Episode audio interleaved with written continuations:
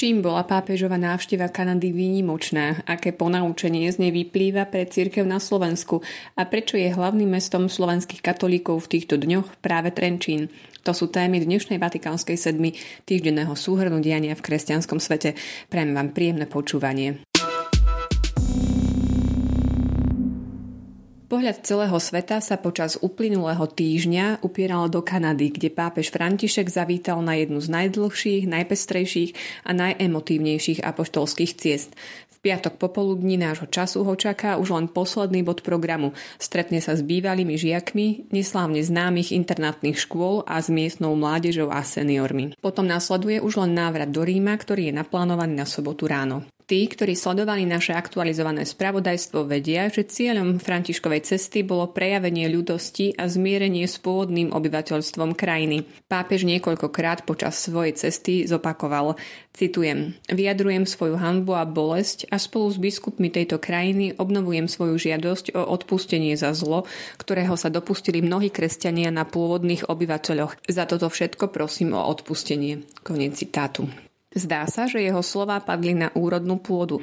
Náčelník Zlatý Orol vyhlásil, citujem, Pápežová návšteva je požehnaním, skutočným požehnaním. Osobitne to, že prišiel do môjho rodného teritória, čo som neočakával, ale bol som skutočne veľmi, veľmi poctený jeho príchodom a jeho slová boli uzdravujúcimi pre nás všetkých. Vyhlásil náčelník vlastným menom Wilton Littlechild, ktorý sa stal prvým indianským poslancom kanadského parlamentu. O Františkovej ceste, bohatej na silné momenty, by sa toho dalo veľa rozprávať. Spomenieme aspoň tri aspekty. Poprvé, katolická cirkev je zrejme jediná inštitúcia na svete, ktorej najvyšší predstaviteľ dokáže otvorene a opakovane vyznať hriechy, za ktoré nenesie žiadnu priamu zodpovednosť a v mene svojich veriacich a ich predkov verejne si sypať popol na hlavu. Platí to o pamätnom mea culpa Jana Pavla II. v jubilojnom roku 2000, o zahambení Benedikta XVI. z oči voči škandálu sexuálneho zneužívania aj o Františkovej kajúcej púti do Kanady. Po druhé, napriek veľkým pochybeniam jednotlivcov aj celých inštitúcií nemožno aplikovať princíp kolektívnej viny a nevidieť množstvo dobra, ktoré cirkev medzi pôvodným obyvateľstvom v Kanade vykonala. Jednoznačne to pomenoval pápež František. Citujem, ak kedysi koloniálna mentalita zanedbávala konkrétny život ľudí a vnúcovala im vopred stanovené kultúrne modely, ani dnes nechýba ideologická kolonizácia, ktorá sa zráža so životnou realitou, dusí prirodzenú väzbu národov na ich hodnoty, snaží sa vykoreniť ich tradície, históriu a náboženské väzby. Je to mentalita, ktorá v domnienke, že prekonala temné stránky dejín, vytvára priestor pre kultúru vymazávania, ktorá by chcela hodnotiť minulosť len podľa určitých súčasných kategórií. Koniec citátu. Po tretie, aj keď sa nám na prvý pohľad môže zdať, že tieto témy s nami na Slovensku nejako nesúvisia, nie je to tak.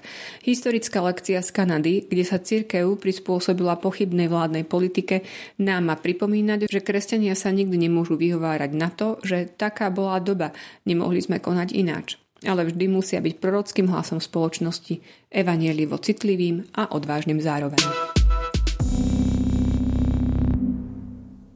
Teraz vám ponúkame ďalšie udalosti v skratke. V Trenčine až do nedele potreba národné stretnutie mládeže T22. Prítomných je asi 2000 mladých celého Slovenska. Zástupcovia diecéznych synodálnych tímov už pripravujú celoslovenskú syntézu. Vytvorený text bude následne poslaný späť do diecéz na konzultáciu. Nasledovať bude záverečná korekcia a preklad do taliančiny. V dôsledku ruskej invázie na Ukrajinu boli zničené alebo poškodené takmer 200 kostolov a ďalších sakrálnych objektov. Väčšina patrí Ukrajinskej pravoslavnej cirkvi, ktorá sa otrhla od moskovského patriarchátu. Anglikánsky biskupy z Ugandy, Rwandy a Nigérie sa odmietli zúčastniť na Lambeckej konferencii celosvetovom stretnutí anglikánskych biskupov. Dôvodom je nesúhlas s uznávaním a požehnávaním homosexuálnych zväzkov. V Syrii došlo k útoku na novopostavený pravoslavný kostol Hagia Sofia, ktorý si vyžiadal dve obete a 12 zranených. Ani dnes nevynecháme tradičnú knižnú bodku. Skúsený vatikanista denníka Corriere della Sera Luigi Acatoli v roku 2010 zavítal do 900-ročného kartuzianského kláštora Sera San Bruno v juhotalianskej Kalábrii, kde urobil fascinujúci rozhovor s priorom Jacques Dupontom. Po niekoľkých rokoch bola kniha preložená do slovenčiny a pod názvom Boh chce s nami tancovať zasiahla mnohých čitateľov. Po 8 rokoch pripravilo vydavateľstvo Dobrá kniha druhé vydanie, tentokrát pod názvom Čas venovaný Bohu. V predhovore autor napísal Stretnutie s Kartúzov a rozhovor s priorom ma tak povediac vrhli mocne a zároveň nežne do bezodných úvah o súčasnom ľudstve a jeho schopnosti zotrvávať pred tajomstvom nadväznosti na skúsenosť, ktorú nám o tom tomto tajomstve zanechalo sväté písmo, pušní otcovia a tí, čo na východe i západe po stáročia priložili ruky k tomuto istému dielu. A presne takýto intenzívny duchovný zážitok sa núka aj všetkým čitateľom. Ak si zvyknete dávať pred prázdninami či dovolenkou záväzok, že si prečítate aspoň jednu hodnotnú knihu, práve toto je ten správny titul na letný čas. Počúvali ste podcastový súhrn diania v kresťanskom svete, ktorý pre vás pripravil vedúci redaktor rubriky Sveta kresťanstva Imrich Gazda a Jana Zlatohlávková.